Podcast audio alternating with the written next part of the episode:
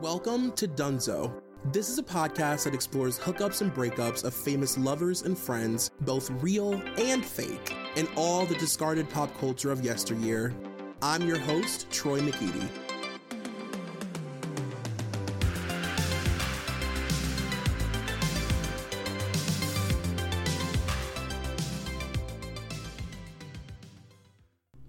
You guys, welcome to episode 144 of Dunzo.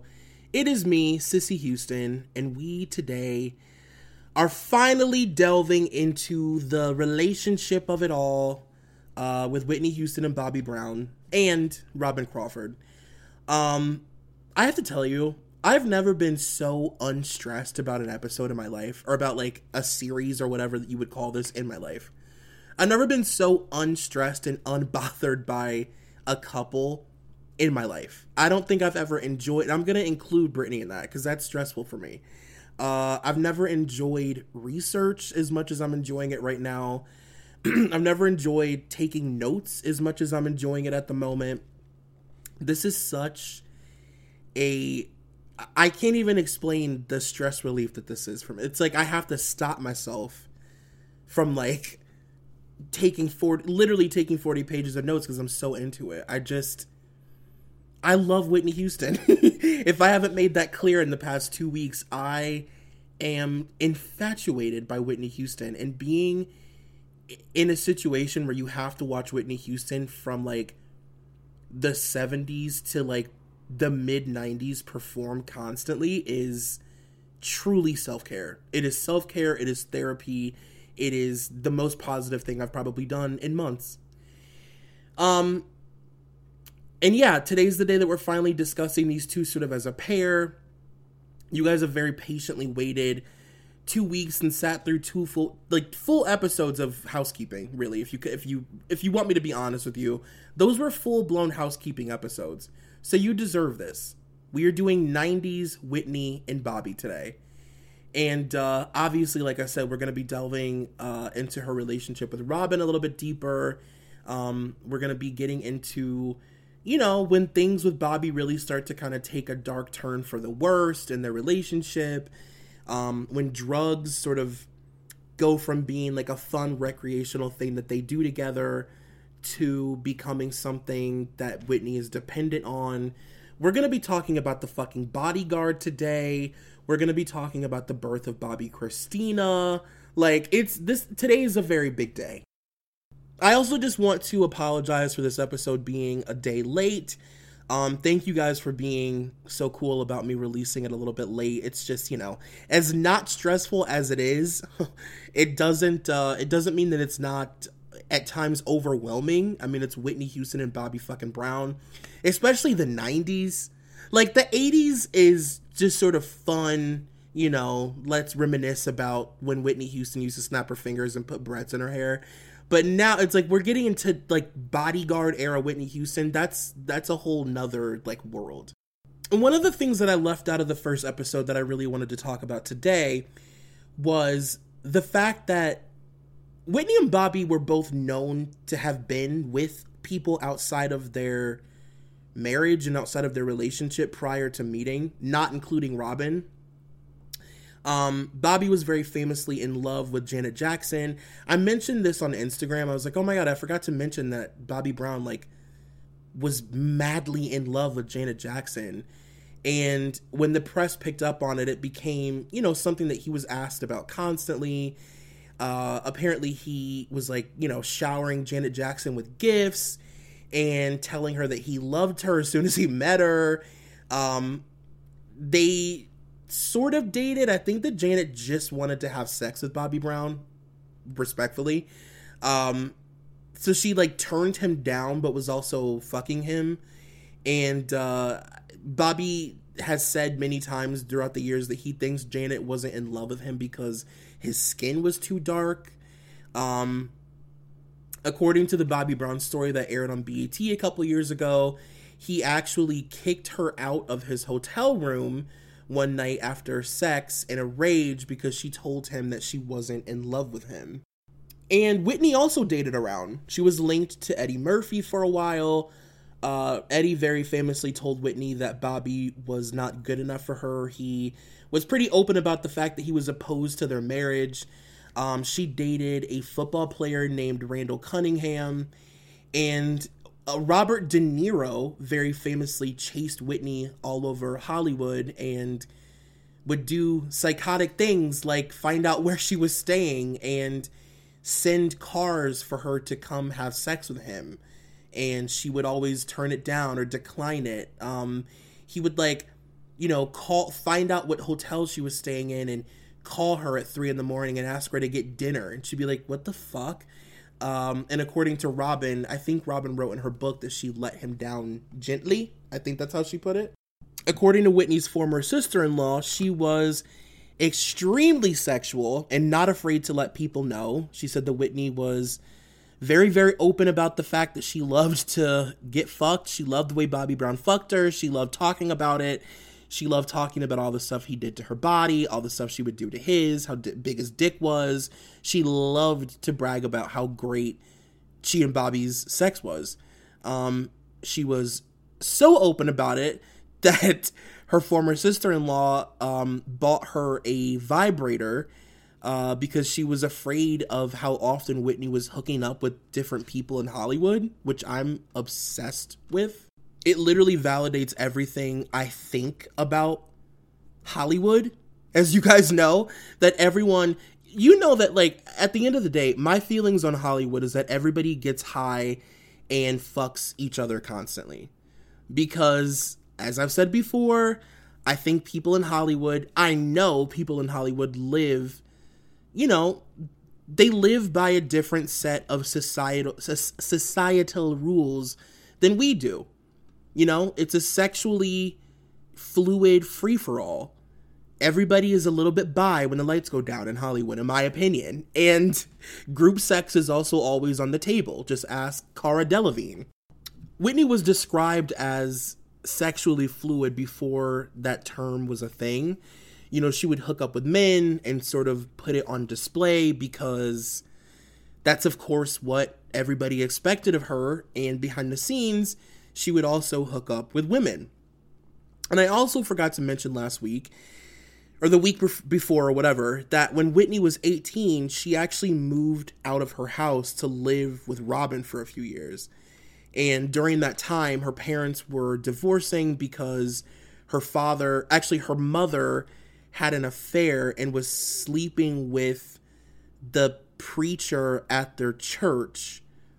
So Whitney sort of emotionally detached from her mom because she was so heartbroken that her mom had like broken up their family.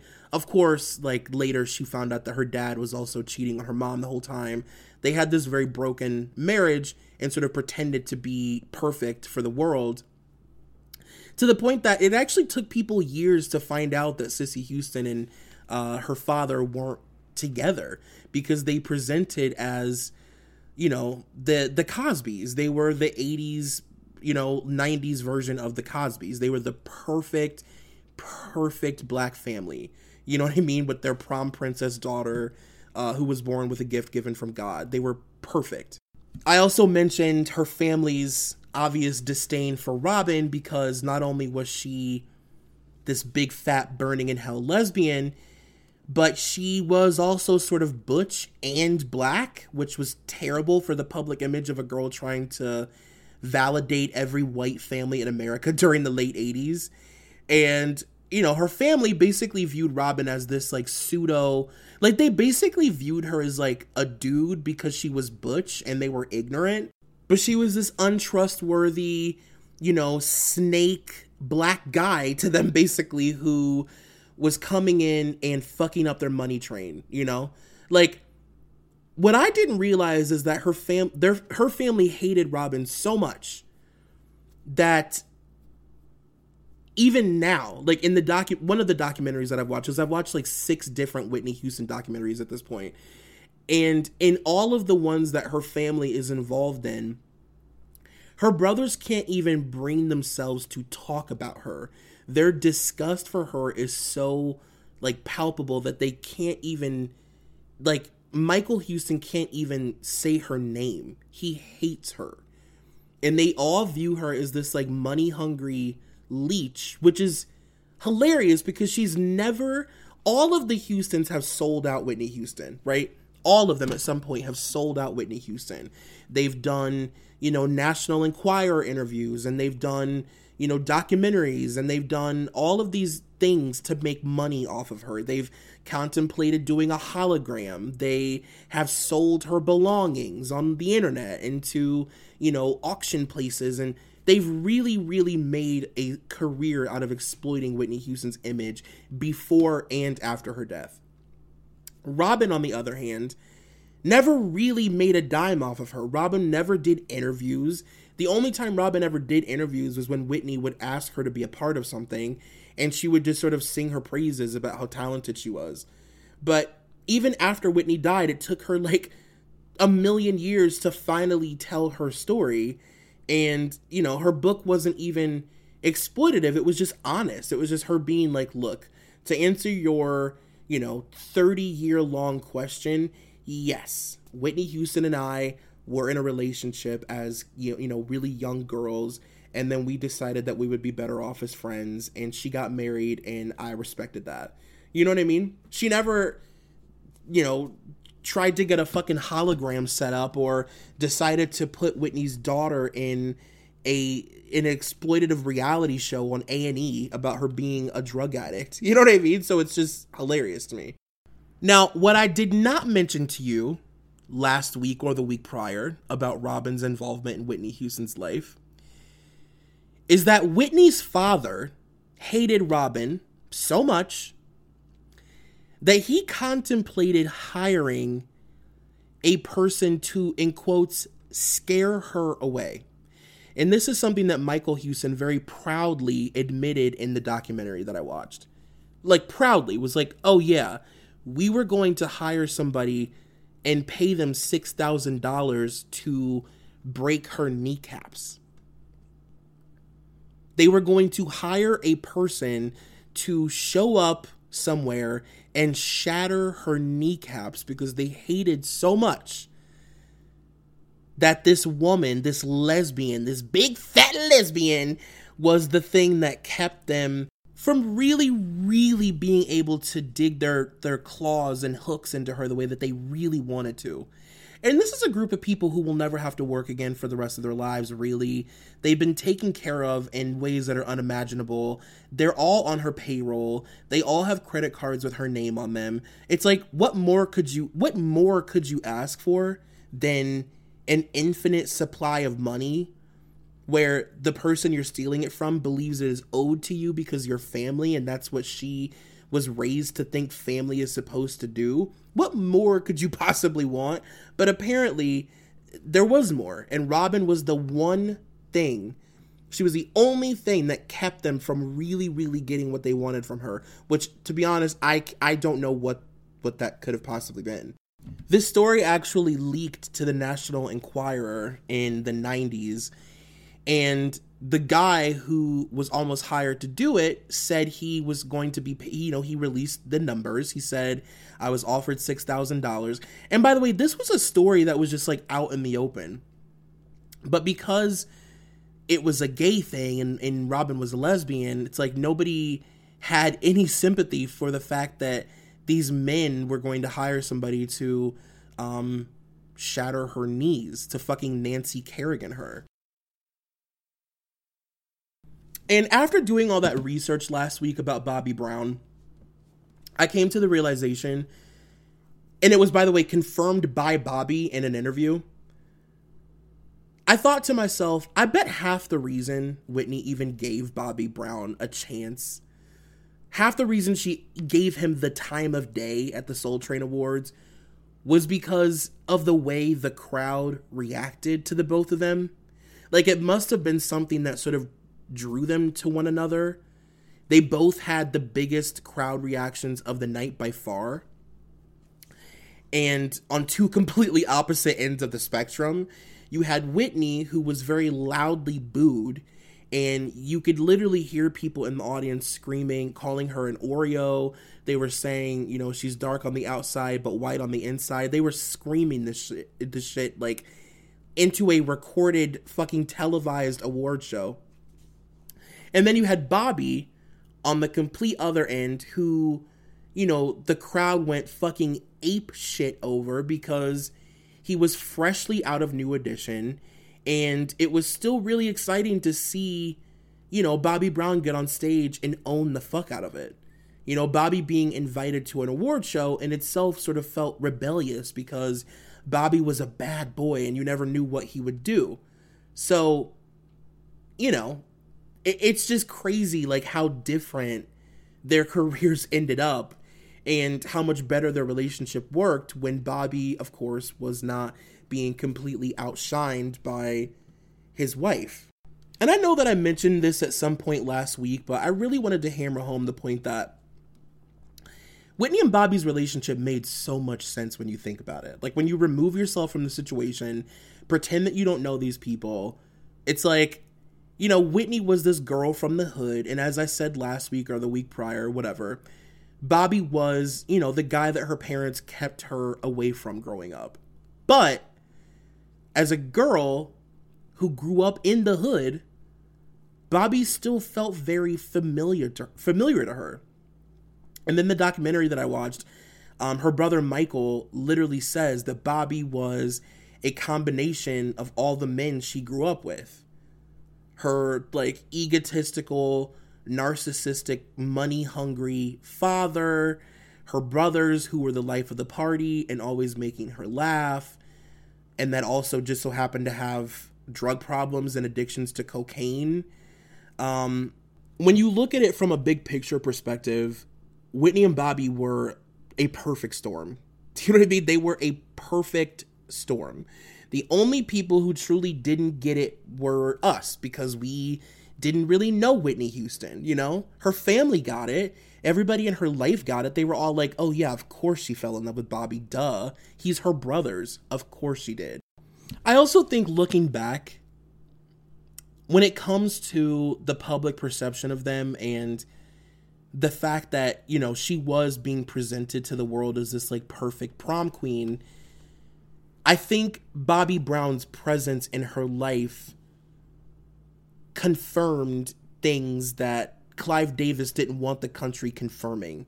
That whitney houston was you know possibly just another black girl. She's not a special black girl you know? She's not a special unicorn black girl who is sweet and docile and innocent and doe eyed. You know, she's not the black girl we thought she was. She's just another black girl because look at her husband. She's dating Bobby Brown.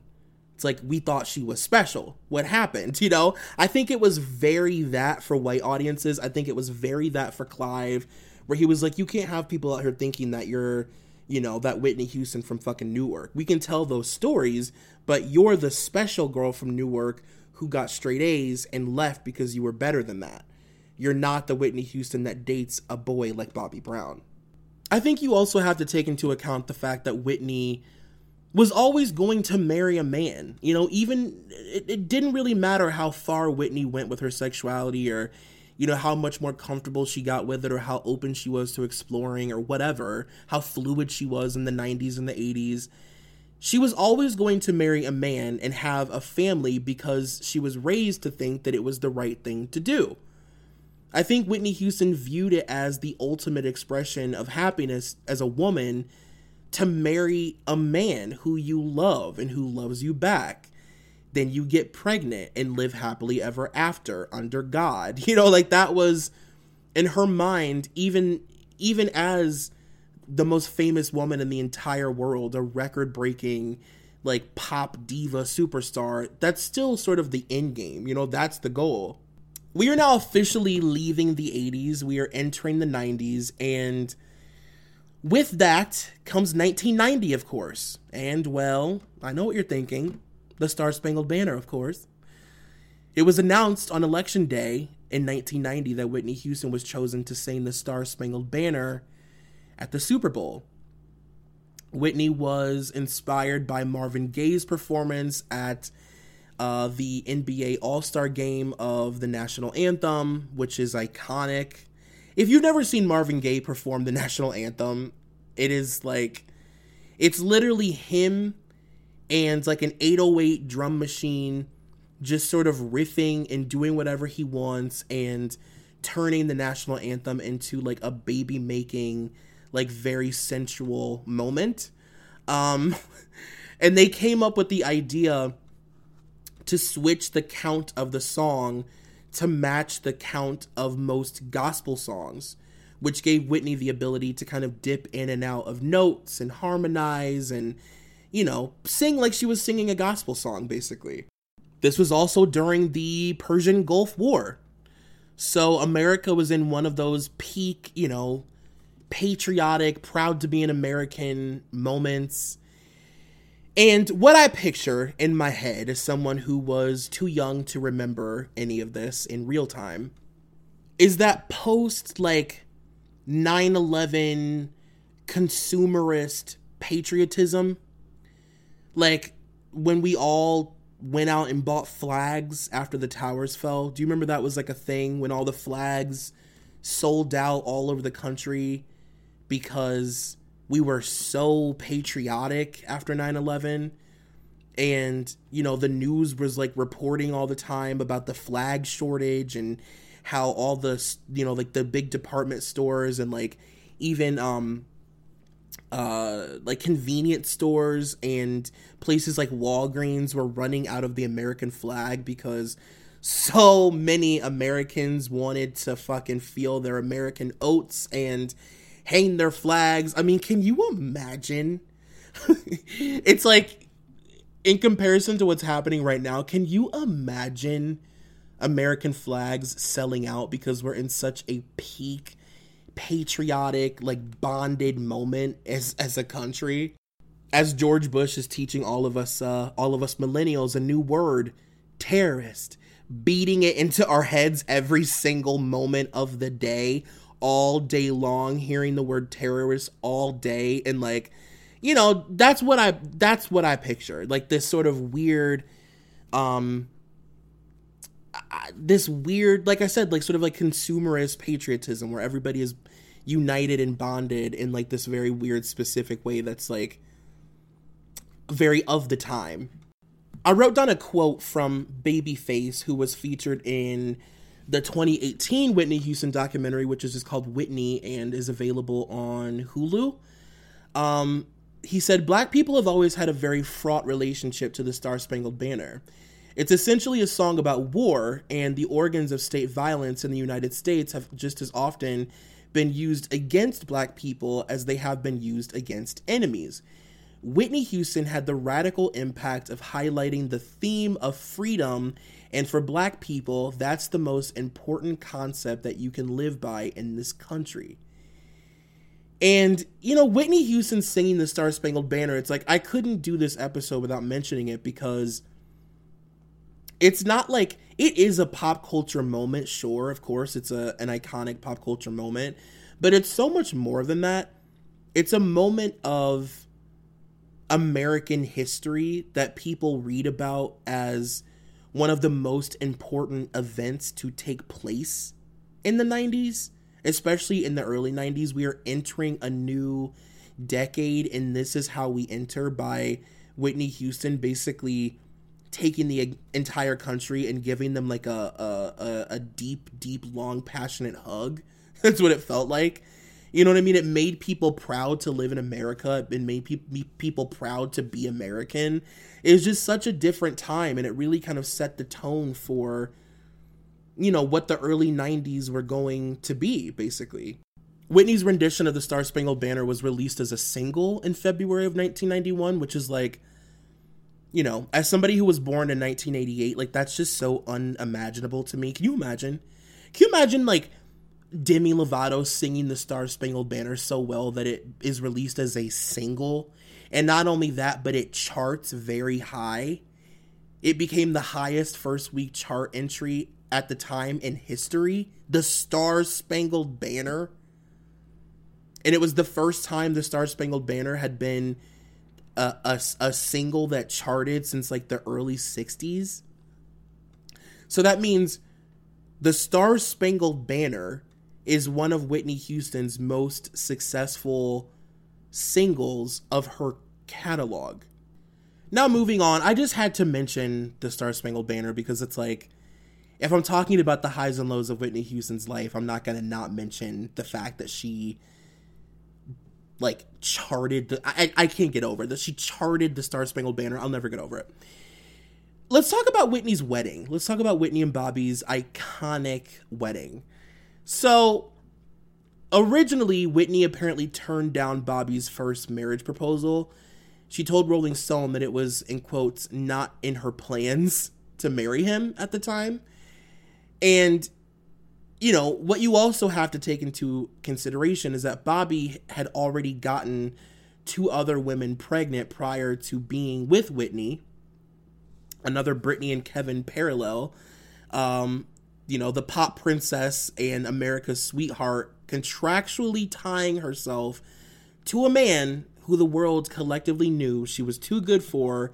And you know as her pseudo parents because Whitney Houston is also somebody who had a very sort of you know parental weird relationship with America all we can do as her judgmental parents who only want the best for our little girl our little prom queen is take a step back and let her live her life because she's an adult now and she makes her own decisions and she's happy and she says he's ha- she's happy and he makes her laugh and you know she she's telling everybody that she's very much in love and we have to respect her decision and just be there for her when you know when the shit inevitably hits the fan. Whitney and Bobby got married on July 18th of 1992 in the lawn of her uh, New Jersey estate BeBe Winans uh, sang during the ceremony, and white doves were released as they ran down the aisle. Whitney wore a $40,000 hand beaded, custom made, ivory satin, sheer sleeved gown designed by Marc Bouwer. Um, she also wore this now very iconic, like beaded white headpiece that covered, you know, all of her hair very Liza with a Z, very Broadway baby, over the top. Um, and yeah, there were 800 people there, uh, which included Patti LaBelle, Gladys Knight, and none other than Donald Trump, because at the time he was just a tacky, fun celebrity who made appearances in movies like Home Alone 2. And uh, yeah, the guests danced all night in a purple ballroom tent set up in their yard. And uh, the following day, Whitney and Bobby honeymooned on a 140 foot yacht sailing the Mediterranean. According to Bobby, the first time he saw, now this is according to Bobby Brown. I don't know if this is true. We all know that Bobby Brown loves to fabricate and expand on stories and tell bold faced lies. Um, and he also likes to give hard truths, so you never really know what to believe when it comes to Bobby. But according to him, the first time he saw Whitney do drugs was on their wedding day. In his book, he said that they both agreed to break wedding rules and see each other beforehand. And when he walked into her room where she was getting dressed, she was hunched over a table and snorting a line of cocaine. Um, she offered him one, and he claimed to have turned it down, which I, I mean, give me a break. Um, Whitney told Rolling Stone around the time that they got married, you know, Bobby and I basically come from the same place. Bobby comes from Boston, out of the projects. I come from Newark, out of the projects. Bobby has two very strong parents, and I have two very strong parents. I also read this really interesting Vanity Fair article from the year they got married where Whitney and Bobby were profiled during the night of Bobby's album release party. Um, his album Don't Be Cruel was so successful that MCA Records decided to throw a party for his uh, debut single for his next album, Humpin' Around, um, where they just like played the song on repeat for the entire night over and over while people ate Cajun popcorn and got drunk. And I have a couple really good quotes from it. On the surface, this couple seems remarkably mismatched. She's the squeaky clean pop diva in sequence. He's the b-boy from the projects who was once arrested for and fined for simulating sex on stage. She's a morning person. He gets up at 2 in the afternoon. She's so devoted to her two dogs, Lucy and Ethel, that she reportedly built a $75,000 house for them, a miniature version of her New Jersey mansion. He is also deathly afraid of dogs. She'll wear the same thing two days in a row, while he travels everywhere with two extra pairs of shoes in case he gets tired of the ones he has on. Even as a kid, I could never wear dirty sneakers, he says. I just keep going and steal a new pair. uh, more significantly, there are the persistent rumors that Houston is gay, which she has repeatedly denied, and that Brown, Bobby Brown, is a crackhead, which he has repeatedly denied. He was, however, definitely a ladies' man. Getting girls is how I live, he once sang. He has three children by two different women. I think women are God's gift to this earth, explains Brown. I love women. Uh, Houston, who previously dated Eddie Murphy, is now expecting Bobby's fourth child. It feels different this time, he says. It's different being married. Despite all the disparities, this seems to be a real relationship. Whitney and Bobby are the inverse of Fred Astaire and Ginger Rogers. Like Ginger, Bobby gives a sexual charge to the pure image of Whitney, to Whitney's Fred, while she graces him with a veneer of class. They rub off on each other professionally as well. In recent years, Houston is not sold to the black audience the way, say, Bobby Bobby Brown has. Whitney's gone through a real rough spot with her black base, explains Ernie Singleton, president of the black music division at MCA Records. She wants to, in quotes, cross black. Being married to Bobby might help her with that. By the time he proposed last September, the tabloids had already fe- uh, feasted on the romance. Her rumored affair with Robyn Crawford was the main point of gossip. It's easy to see why conclusions were drawn. Houston and Crawford have been best friends for 15 years and are basically inseparable. Crawford counsels her on all aspects of her career, from what dress to wear to a photo shoot, to how loud the vocals should sound on a particular track from The Bodyguard.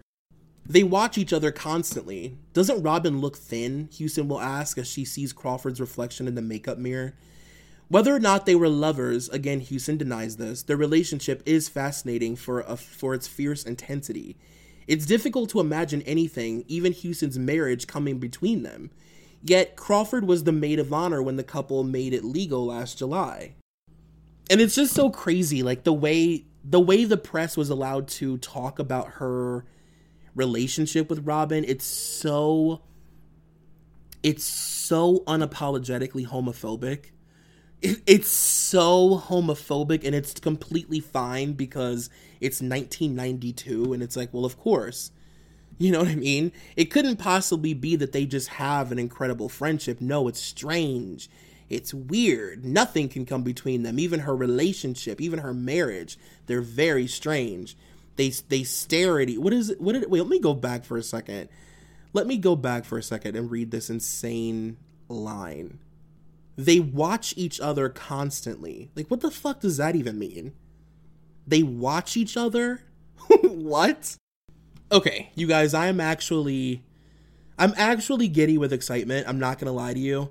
Um, I'm so excited to talk about this next chapter of this episode that it doesn't even bother me that I don't have the air turned on in my apartment. I'm completely fine with it. It's completely fine that my forehead is dripping in beads of sweat. It is completely fine that a bead of sweat just actually dripped down my face and into my mouth. It's fine. Because you know what? We're talking about the fucking bodyguard. And you know what? And you know what? I sound like Ramona Singer. You know what? The following statement will come as absolutely no surprise to you. I don't think it will shock anybody listening, but I'm just going to say it. I think about the bodyguard all the time. Yeah, I said it. The truth. I think about the bodyguard literally all the time. And it's not just because it's, you know, it's not because I love it. It's not because it's an amazing movie. It's not because it means more to my childhood than I could ever explain to you in words. It is not, uh, you know, it has nothing to do with the fact that it is, I don't know, the most successful soundtrack in history.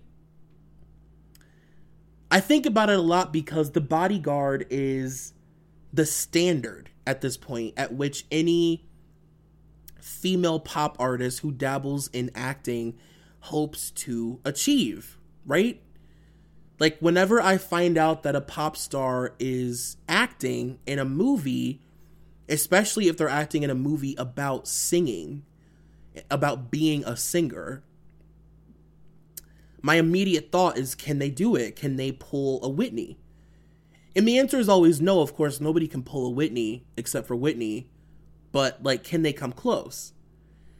And it's such a, I don't know, it's just such an, an interesting sort of non spoken rite of passage to make that decision in your career because it can be so, it can be so disastrous.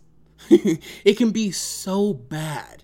For example, when you look at what glitter did to Mariah Carey, not for, what it did to her, in comparison to what A Star is Born did for Lady Gaga, there's so much gray area and uncertainty in between, you know?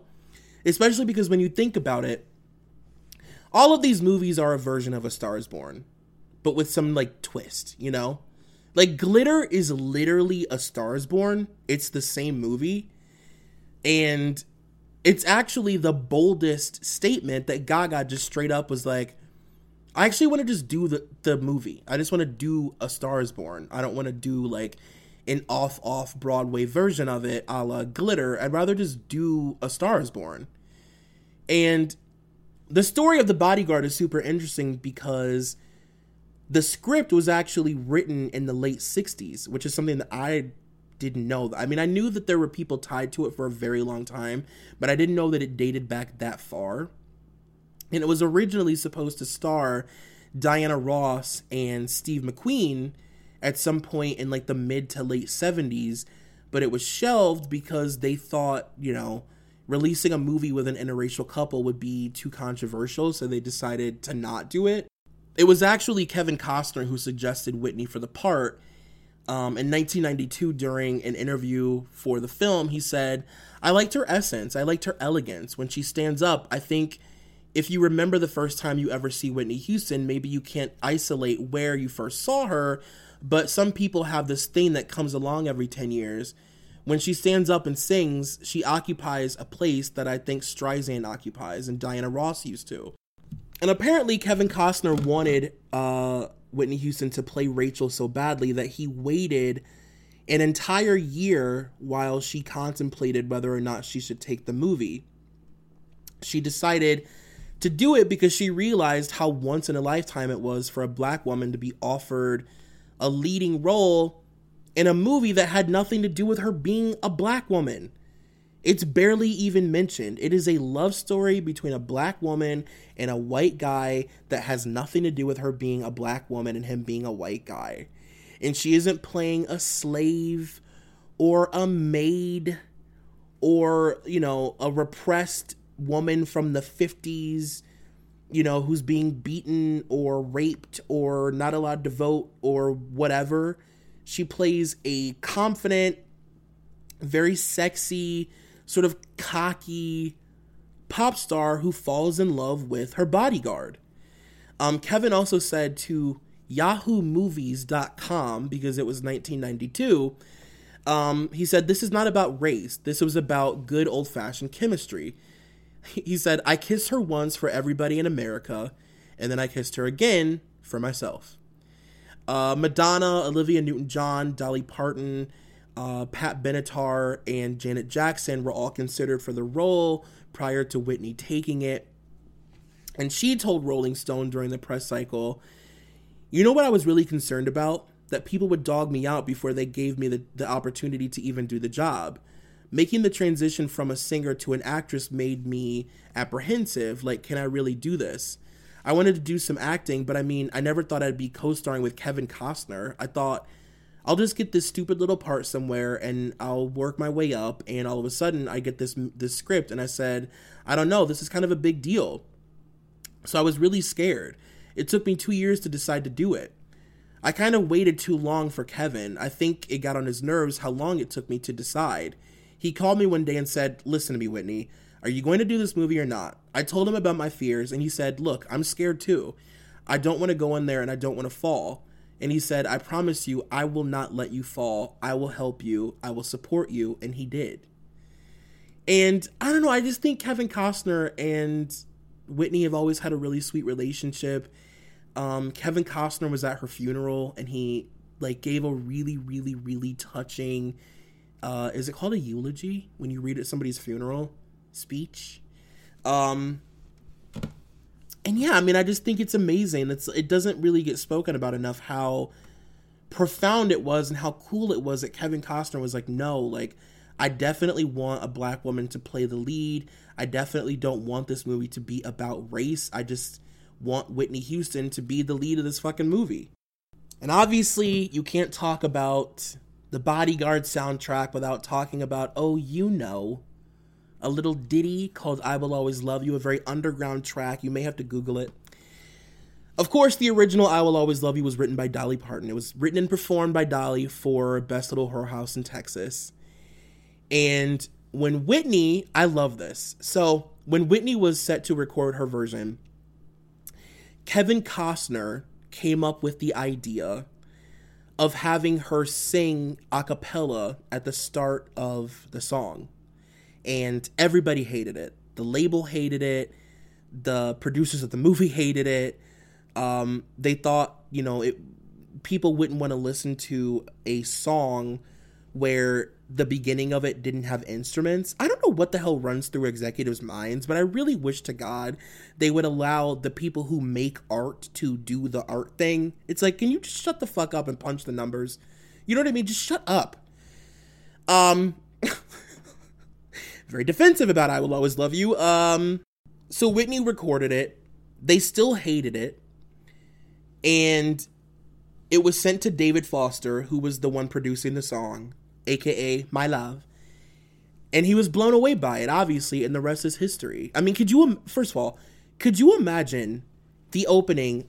First, uh, uh, I'm overwhelmed now. Could you imagine I Will Always Love You without that acapella opening? It's the best part of the song. It's the most icon. Well, it's not the most iconic part of the song, but it's just so.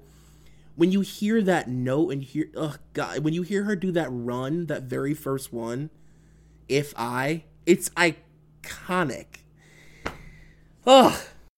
And this is obviously Whitney's legacy song. She will always be known as the I Will Always Love You singer until the end of time.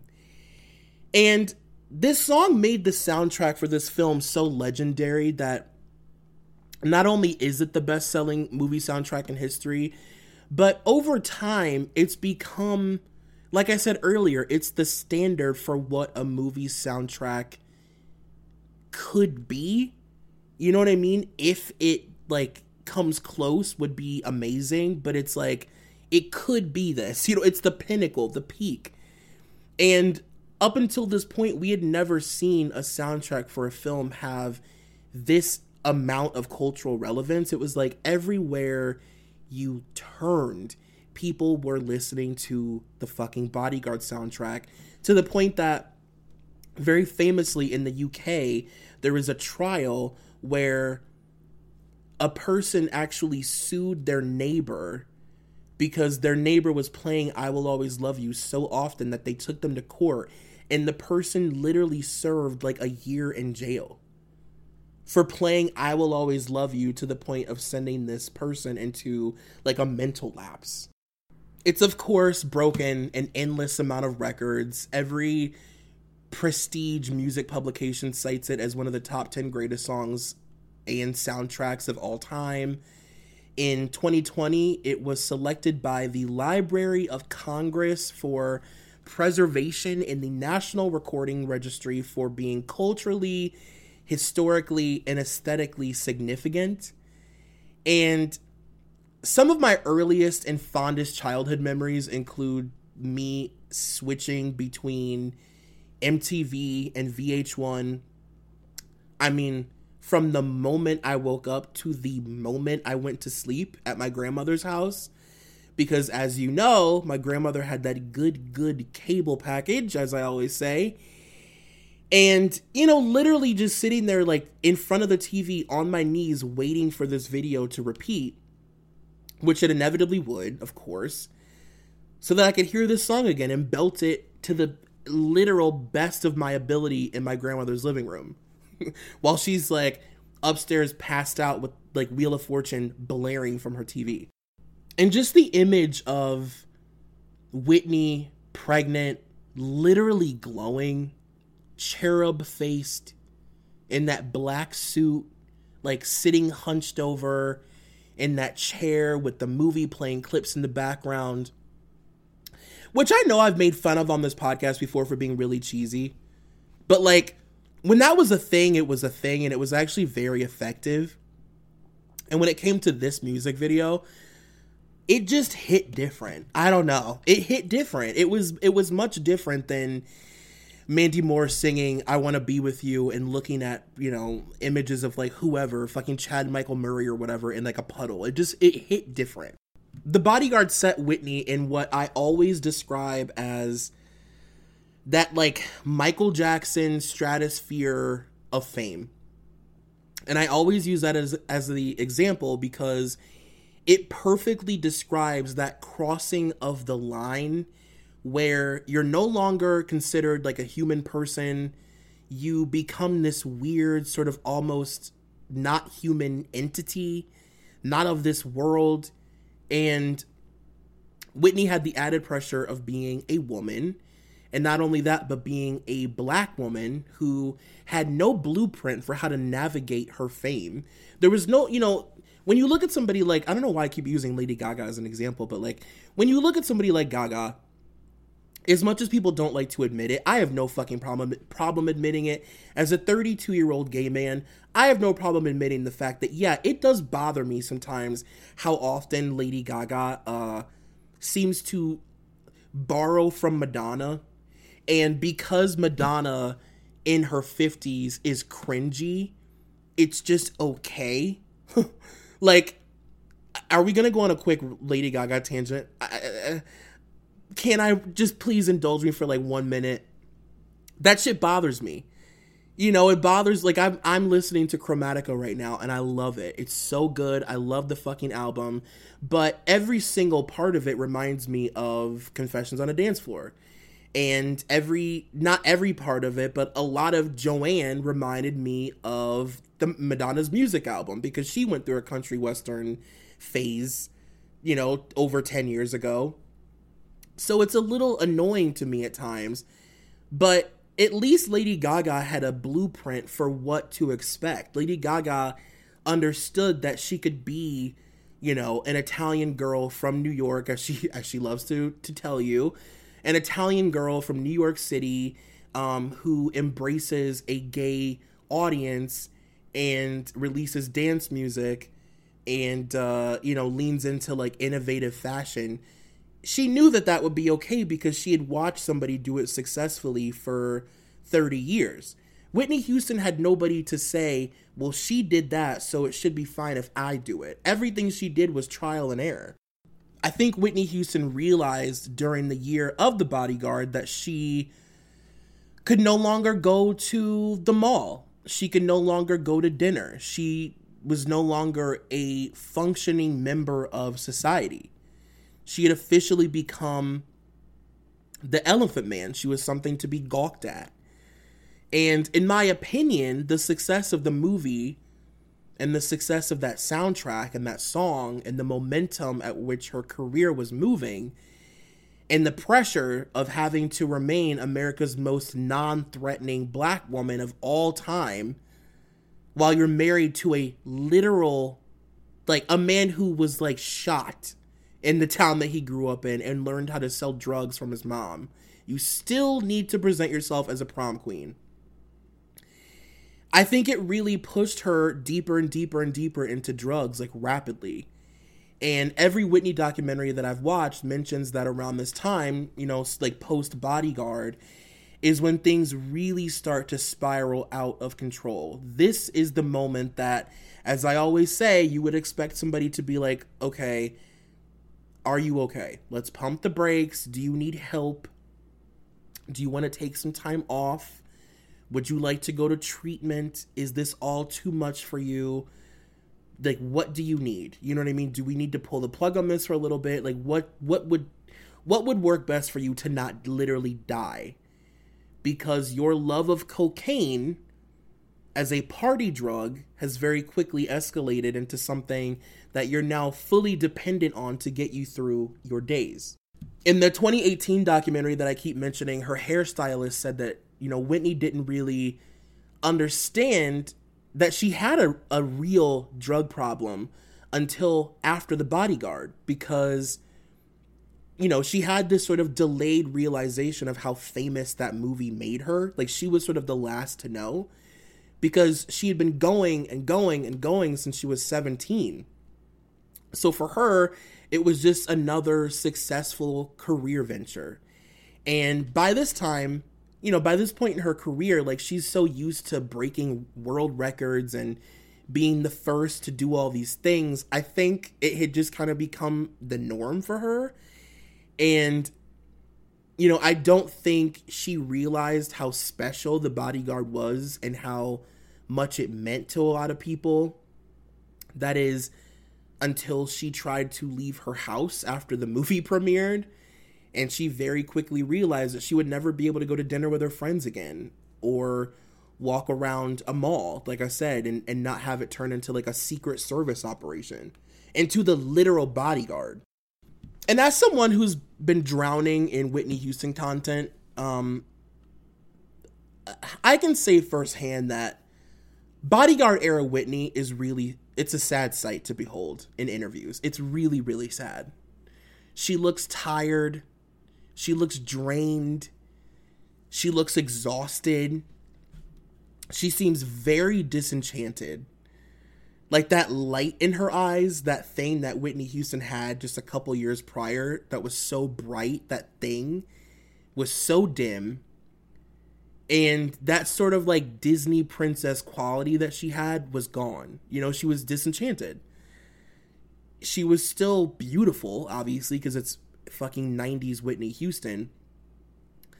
But I don't know, she just seemed really disenchanted by the industry and by fame and by having a bunch of money and by being married. I don't think, you know, I don't think that was everything she thought it would be. You know, nothing in her life was going the way I think she had hoped it would go. I think this was the moment that she really, really took into account how little her career had to actually do with her. How little anything she had done for the past however many years had to do with her. You know, how few decisions she was able to make on her own. And she was the only person taking care of her entire family, including all these distant relatives so she had to keep working, even though she didn't really want to, because now she's the Houston's cash cow. Everybody's on the payroll, everybody's working for Whitney. Her brothers and cousins literally have admitted that they were added to the payroll and weren't even working. They were just being paid hourly or whatever to exist and be her brother. She had distant relatives who were like, you know, we won't eat unless you go on that tour and, and send us a bunch of money. So she was miserable. And during the filming of that movie, Whitney and Bobby actually suffered a miscarriage, which resulted in her taking a four week break from filming. And not long after um, that break is when she found out that she was pregnant with none other than Bobbi Kristina Brown. On March 4th of 1993, Whitney and Bobby gave birth to their first and only child together. Whitney's relationship with Bobbi Kristina is very complicated, obviously, and I really want to try and you know be as honest about it as I as I can. I'm not gonna like lie about how I feel about it, but I'm also it's like I don't want to disrespect Whitney or Bobbi Kristina because it's so sad. It's like so but I also think I have too much admiration for both of them to like disrespect them at all. If anything, I'm like washing their feet with my hair. Um I don't think anybody could deny how much Whitney Houston loved her daughter. Like that was very apparent. Her both of their entire lives basically. Um I think being married and giving birth gave her a sense of purpose and meaning and self that her career never did. And I said before that Whitney's career, you know, obviously didn't, I don't think it belonged to her. I think she was just sort of a vessel for all these people to make money. And, you know, for her, it was like her husband and her daughter, those were things that belonged to her. They were hers. They were choices that she made in her life. They were decisions that she made. They were things that couldn't be taken from her. They were things that couldn't, on paper, be exploited. And I also think that as a religious woman, being married and having a child made her feel closer to God. I think she felt like she was doing what she was supposed to be doing by having a kid, you know? Like, as a married woman who's capable and obsessed with Christ, like, that's sort of the gig. Now, that being said, I also don't think Bobbi Kristina stood any chance at a normal or healthy life. I don't think her parents were equipped to know how to raise her properly because why the fuck would they? Why would those two people know how to raise a person? Both of them were very broken people who were carrying around I mean suitcases just full to the brim of demons and lies and and secrets. You know, they were both sort of drowning in industry bullshit at the time and just really like having everybody around them feed into the darkest, darkest parts of their personality. And from what I've seen and read, I think Bobbi Kristina spent many, many years sort of vying for her mother's attention. You know, she was raised on tour buses and in green rooms and in uh, at award show ceremonies and backstage at arena concert tours she grew up almost solely around adults aside from her other siblings but like as a little girl Bobbi Kristina spent most of her time with adults if not all of her time she barely had contact with other kids because she was on tour all the time. And her parents were wealthy drug addicts.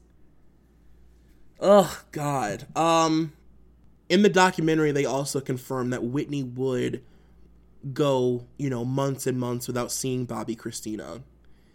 And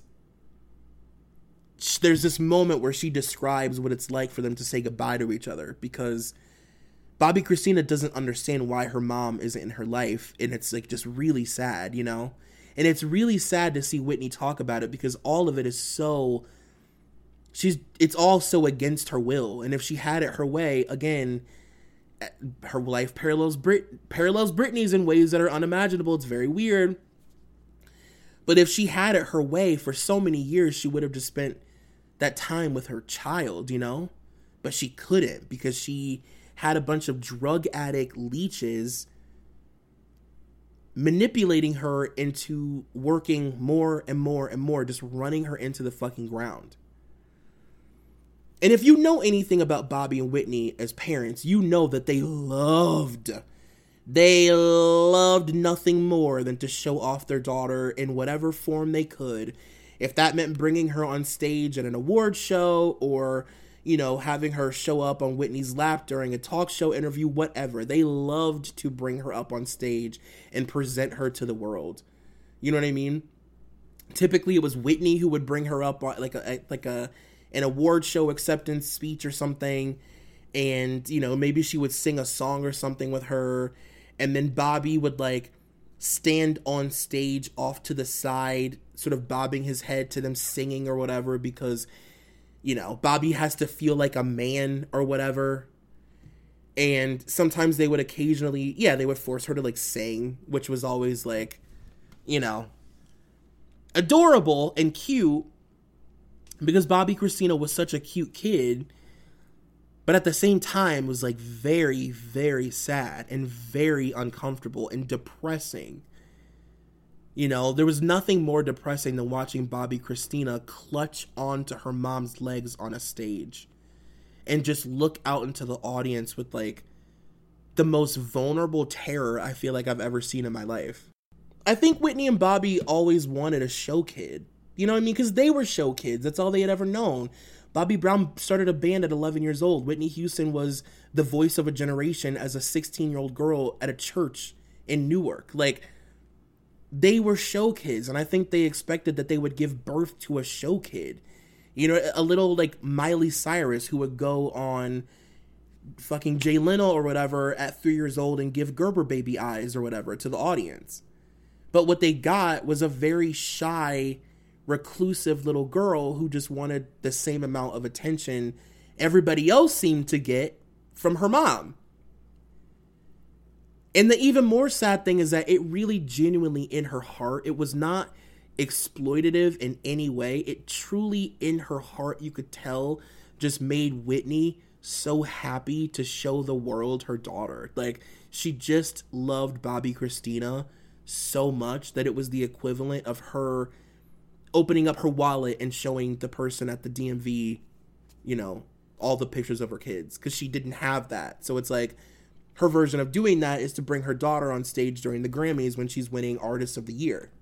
The other really sad thing about Bobbi Kristina's life that I want to touch on before we end this episode is that Bobbi Kristina was born into a tabloid narrative. Like her literal the event of her birth was nothing more to most people than a chapter in like a 30 year long tabloid story. So naturally, when she got old enough, her own life became a tabloid story because it was literally all she had ever known. The chaos and the highs and the lows of like being stalked by paparazzi and having her pictures taken and you know being on the cover of Star magazine every week. That was her life since she was born. And personally, I don't think they could have chosen a worse time to have a child because she was already so busy, but she had no idea how drastically her life was about to change because of the bodyguard, which meant even less time with her child. So, you know, she had Bobbi Kristina at this sort of peak career moment where she probably was the most run down and manipulated and, you know, pulled in a million directions she had ever been she also had a child at that exact same time. Um, I think we're gonna end the episode here. I think that this is a good place to end. Next week, uh, we are gonna talk about the waiting to exhale period of Whitney's life, um, the acceptance of her being like, you know what, I'm a drug addict. I'm gonna go to rehab. Um, we're gonna talk about her overdose, which happened in 1995. We're gonna do all the things. Um, what I'm going to do right now is uncloak myself from these fabrics that I'm surrounded by. I am going to run over to my air conditioner and turn it the fuck on. I love you beyond words. I am so so so excited for next week. I'm so excited to keep doing this. Um, I think that I mentioned this to you guys at some point, but I've already kind of been like throwing feelers out to people. And if you're interested you should message me because i'm like down for this. But i think bonus uh bonus content for the next couple months is going to be being bobby brown. I think that i'm going to simultaneously be watching being bobby brown while i do this and just slowly bringing people in to discuss episodes with me or if not we'll just do them alone um, and yeah, I'm gonna have Princess on. I actually just recorded an episode of uh, her podcast with her today, actually. Um, and that was super fun. I'm not gonna like. Oh wait, no, she's doing a whole thing. She's doing Growing Up Gotti right now, and you guys know that because she's on episode eight. So I got to watch Growing Up Gotti and uh, record with Princess, which is self also self care. Um, Princess is gonna be coming on. I'm gonna obviously have Liz Bentley on. It's gonna be fun. Anyway, I want to stop recording. I love you guys very much. I will see you next week. Thank you for being so cool about this episode being delayed. And uh, bye. I'll see you next Friday, hopefully. Thank you for listening to Dunzo. This podcast is a part of the Solid Listen Network. Please take a moment to rate, review, and subscribe if you haven't already. Also be sure to check out our Patreon at patreon.com slash solidlisten for exclusive content. You can follow me on Twitter at Troy McGee, and you can follow the podcast on all forms of social media at Dunzo Pod. That's D U N Z O. Thank you to executive producer Molly McAleer and coordinating producer Nicole Matthew.